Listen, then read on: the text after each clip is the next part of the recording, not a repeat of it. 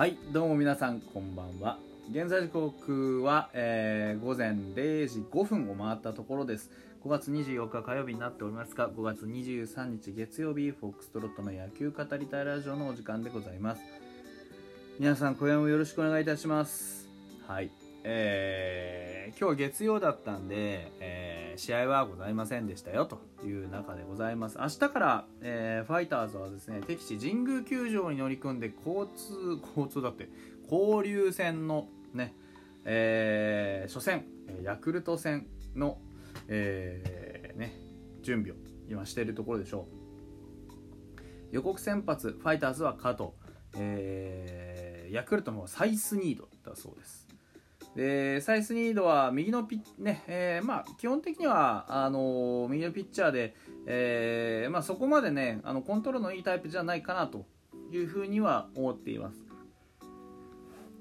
サイスニード自体をねこう打ったことがあるかって言われると、それはあのサイスニードは打ったことはないんですけど、あのー、ここまでサイスニードもですね、えー、ろくとうばんでにしょうというところでね、防御率 さんてんななさん ですから、まあ、加藤がね、えー、対する加藤がですね にてんごきゅう 防御率 にてんごきゅう、 きゅうとうばんでにしょうよんぱいというところでいうと、まああのー、勝利敗戦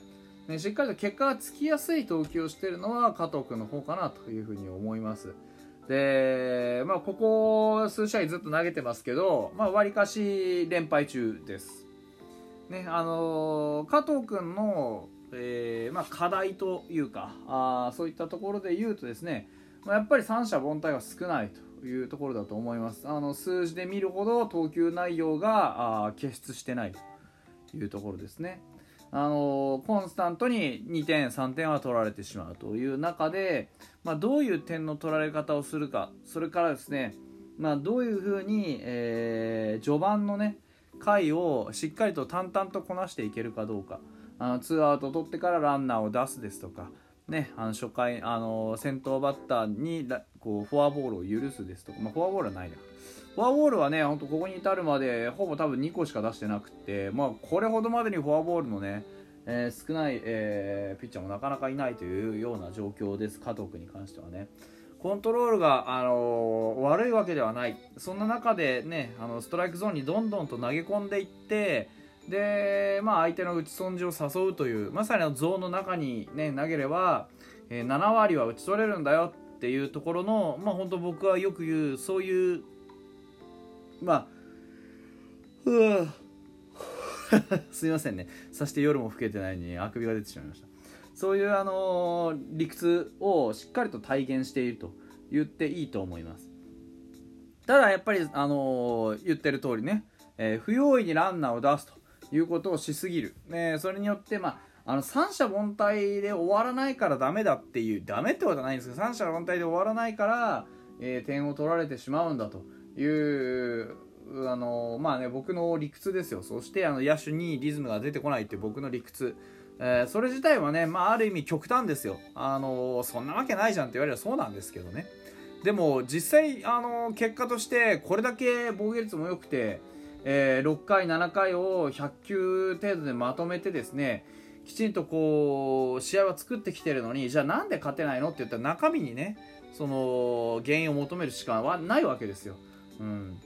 あのやっぱりメリハリをつけた投球っていうのをしっかりとこうできるようにならないと、あの根拠を持って相手に打ち損じをこう強要するというかね、そういう形にやっぱりしていかないと難しいですよね、うん、勝っていくっていうのは。あのピッチングのリズムっていうのはあのバッティングの、あの、まあ、リズムとやはりどこかでつながっていくもんです。ですからどうしてもこうね三者凡退が取れませんという煮え切らないね、アウトは取っている、結果的にアウトは取っているけれども、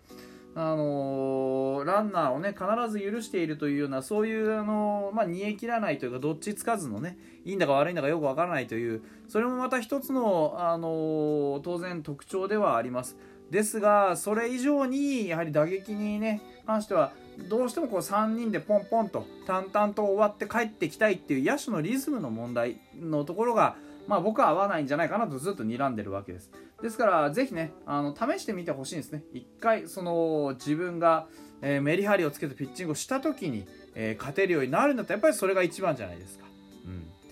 うん、先発ピッチャーとしてね、責任投球回はしっかりクリアしてきている。でね、失点だって決して多くはないという中で、なんで勝ち星にねこんなに恵まれないんですかと。い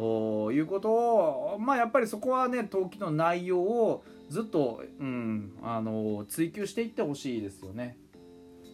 そうしなきゃ勝てないぞとあ、まあ、言うわけ、まあ、言ってんですけど、実際はね言ってんですけど、でもそういう風なわけじゃないじゃないですか。必ずしもいつもそういうわけじゃない。でもあの必ずしもいつもこう試合は作ってるのになぜか負けがついてしまうっていうんだったら、やっぱりまだ中身に改善できるところがあるんですよね、本当はね。うん、そういうところをちょっと考えてほしいなというふうに思います。防御率だけ見ればね、サイスニード さんてんななさん、加藤君 にてんごきゅう ですから、サイスニードのね、あのー、ろっかいななかいの間にうちは大体さんてんぐらいは取れてもおかしくないわけですよ。うん、で神宮球場ですから、ホームランも出やすい球場です。非常にパークファクターから見ても札幌ドームでやるよりかずっとずっと、えー、神宮の方がホームランは出ます。ですから、あのー、バッターに関しては、ね、外野も狭いですから、あのー、やはり思い切って振っていくということが非常に大事になってくると思うんです。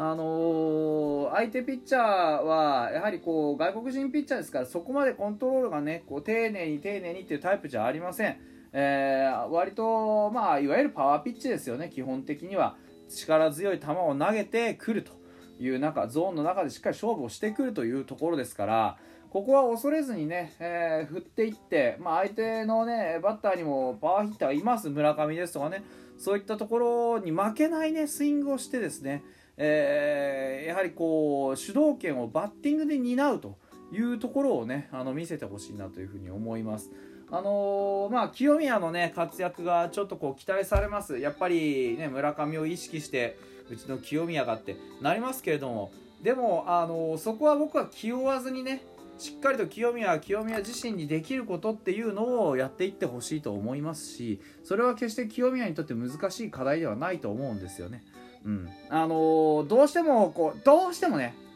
どうしたって比較はされます。もうこれは仕方がない。うん、比較はされますが、だからといって別にね、あの打てない打てなかったとしてね、自分を恥じることもないし、うん、あのたとえうまくいかなくてもそれはそれでね、あの清宮には清宮の形の、えー、自分にできることというのがあるわけです。あの人それぞれの成長曲線の中でね、今の比較っていうのはそこまであの大きな意味をなしません。えー、清宮は自分のペースで自分の道をねちゃんと歩いていって、最後にまあこうね並び立っているなんていう結果がね、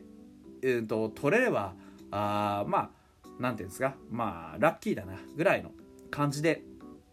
いてくれればいいんじゃないかなというふうに思います。はい、その他に、まあ、どういうね、えー、まあ、まあ、投手野手鍵があるかなというと、やっぱりピッチャーに関してはですね、あの抑えの北山君、それから、まあ、勝ちパターン系統の堀君とかもそうです。えー、接戦で投げるということが、まあ、おそらくあります。えー、交流戦もねなかなか、あのー、なんて言うんでしょうね、え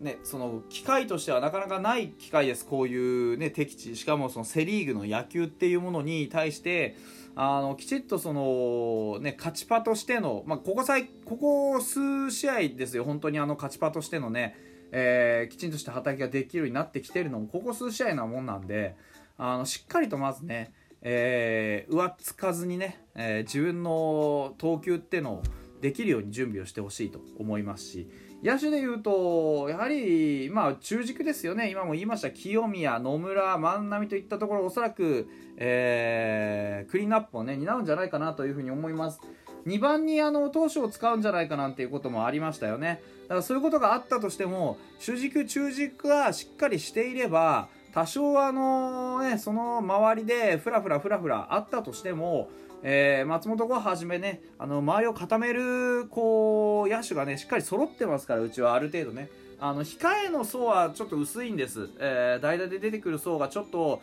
まあ、あのかなり薄めなのでね、えー、まずこう試合に出た主軸っていうのがきちんと数字を残すということは必要不可欠な要素になってきます。えー、今野村、万波、清宮といった名前を挙げましたけれども、まあ、その他にも松本剛ですとか、えー、宇佐美慎吾ですとか、それから石井一成ですとか、そういったところ名前が上がってきます。これだけでも半分以上のスターティングメンバーになるわけですから、やっぱりここのところ主軸と、ね、今のところのね今のところの主軸と目される、そういうあの選手たちがしっかりとあの計算通り、額面通りの働きを見せてくれないと、なかなかあの今後のね、えー、戦力立てっていうのは難しくなってきます。せっかくあの借金も一桁で、えー、回ってきましたし、えー、あとはその何て言うんですか、あのここ数試合見てもね、えー、いっしゅうかん見ても勝ち越ししてるんです、大きく。ですから、